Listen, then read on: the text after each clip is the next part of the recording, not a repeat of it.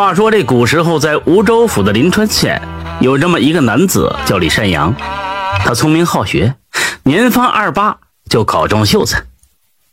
他出生在富贵人家，家里有良田数百亩，店铺数十间。他心地善良，遇到有困难的人，总会帮上一把。他考中秀才之后呢，并没有得意忘形，而是四处继续拜访贤达，讨教学问。有这么一天呢，李善阳坐上马车，让书童驱车去往临县。他此行呢，要到临县去拜访一位有才学的老先生，向他请教学问。李善阳来到老先生家之后，在那住了一天。以前有很多不明白的问题，请教老先生之后，都豁然开朗。离开前，还问了老先生一个问题，那就是一个人想要成功，除了有学问之外，还需要要做什么？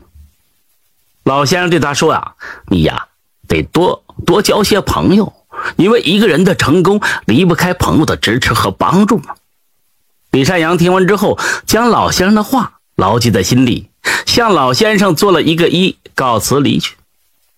马车行驶在宽阔的官道上。突然，这书童一拉马的缰绳，马车紧急停了下来。车厢里的李善阳差点就翻了一个跟头。李善阳就问：“二顺，发生了何事？”这书童就回道：“少爷，前面路上躺着一个人。”李善阳闻言从车厢走了下来，两人上前一起查看，看见路上躺的是一个衣服脏兮兮的老阿婆。这书童就问道。少爷，看样子像是一个乞丐婆，咱多一事啊，不如少一事，我们别管了吧。李善阳就跟他说：“你怎么能这么说呢？正所谓救人一命胜造七级浮屠，但行好事莫问前程。我以前怎么教你的？怎么能因为他是一个乞丐，我就不管他呢？”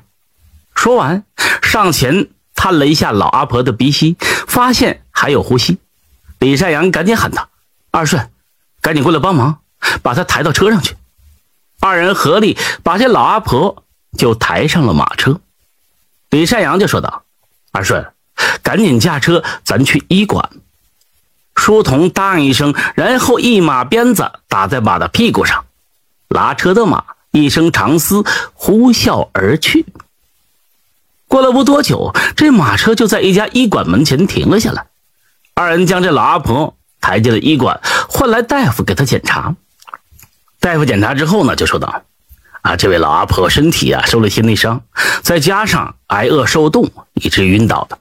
我呢先给他针灸，让他清醒过来，然后呢再给他喂点这米粥。他这病啊需要慢慢的调养。啊，那有劳大夫了。大夫给老阿婆扎了几针之后，他就清醒过来。李善阳又让书童买来米粥喂给老阿婆吃，于是又问他：老阿婆。”您尊姓大名？家住何处？为何会受伤晕倒？老阿婆喝了点粥啊，缓缓说道：“我啊，四海为家，无亲无故的。我姓刘，你叫我刘阿婆就好了。至于我身上这伤，是被人打伤的。是谁这么狠毒？您这么大呀，一大把年纪了，他下得了手？哎，此事一言难尽，不说也罢。”李善阳知道肯定是问到刘阿婆的伤心之处，所以他不再追问。刘阿婆，您身上的伤呢，需要好好调养一段时间。如果您不介意，我就把您接到我家去，把伤养好再说。啊，那就多谢恩公了。不知道恩公啊，不知道公子如何称呼？哎，您是长辈，不必如此客气。您呐，叫我善阳就可以。这时，大夫呢抓好药了。李善阳付完银钱，他跟着书童一起扶着刘阿婆就上了马车。一个时辰之后，终于到家了。李善阳把阿婆安排在客房住下，还派了一个丫鬟扶持她。李善阳回到家之后，没有忘记老先生的话，他广交朋友。经朋友介绍，他认识了一个叫做朱亚新的书生。这位朱亚新呢，也是一个富家子弟吧，但是他却是一个纨绔子弟。他结交的多是江湖上三教九流的人。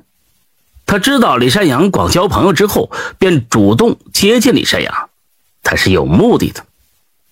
李善阳并不知道朱亚新的目的，还跟他做了朋友。这一群书生经常出去踏青游玩，其中就有李善阳和朱亚新。李善阳因为年轻就考中了秀才，前途不可限量。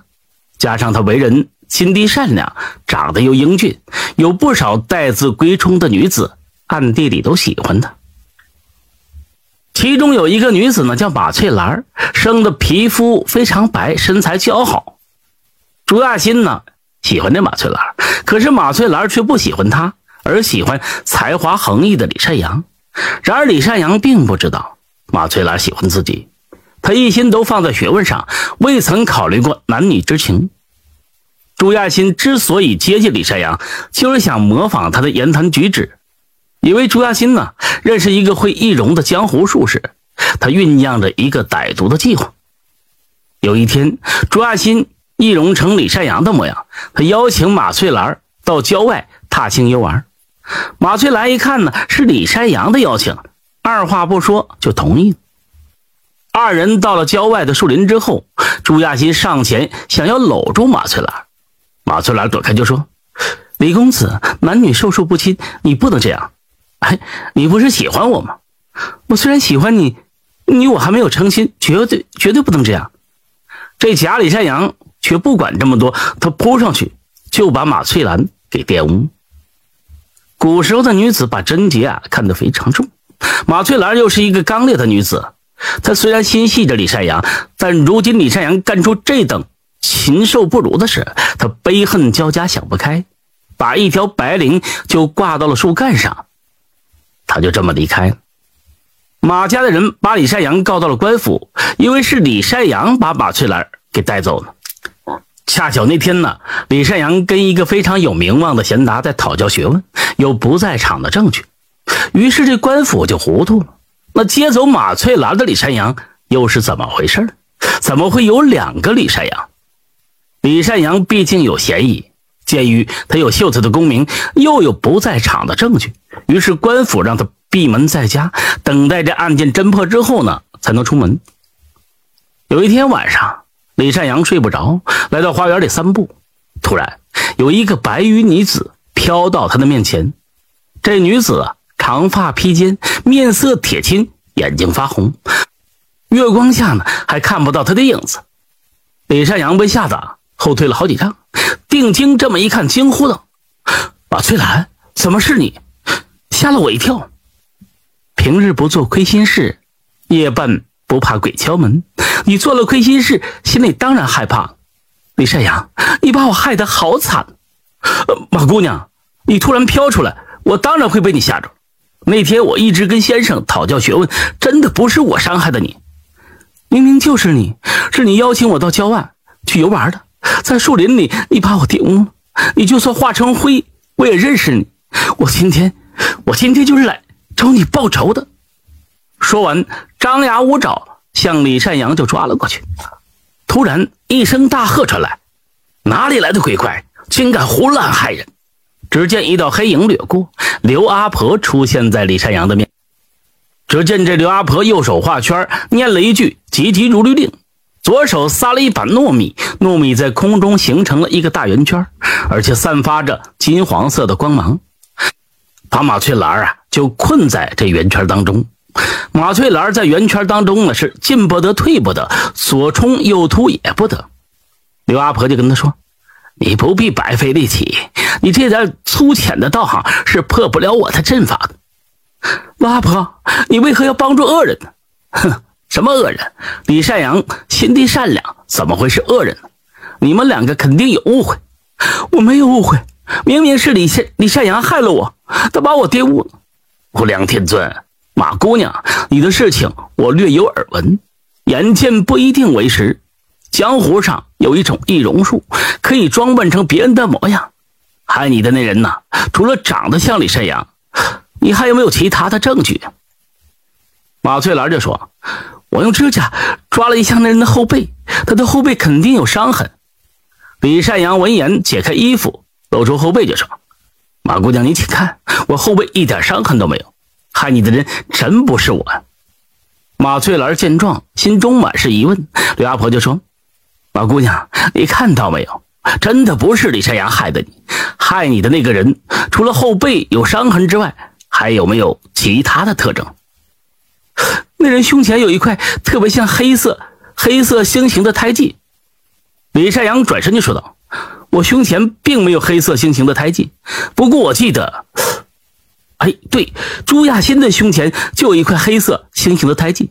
这事儿啊，肯定就是他干的。”这么一说，终于是真相大白了。刘阿婆右手轻轻这么一挥，撤掉了阵法，就说道：“马姑娘，我看你本性不坏，不想伤害你，你走吧。希望你早早点。”马翠兰向刘阿婆做了揖，飘然而去。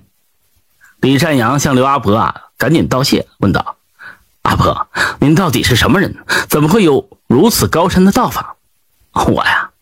我本是深山里一座道观的道姑，这次出山四处云游，在途中遇到了一个妖道作恶，我伸手阻拦他，可惜学艺不精，被他打伤。幸亏公子路过，把我给救了。今日就算报答公子的救命之恩吧。李山羊叹道：“哎，老先生让我广交朋友，难道这是错的？啊，广交朋友并没有错，但是你不能滥交，交朋友。”应当交益友，像朱亚新这种损友，交了只会害了自己。刘阿婆，你说的没错，真是让我豁然开朗。几日之后，朱亚新因忍受不了晚上做非常可怕的噩梦，他到县衙去自首，把一切都说了出来。县衙把他打入大牢，让他接受法律的制裁。李善阳后来考取了功名，当了一方父母官，他为官清正廉洁，为老百姓。做了许许多多的好事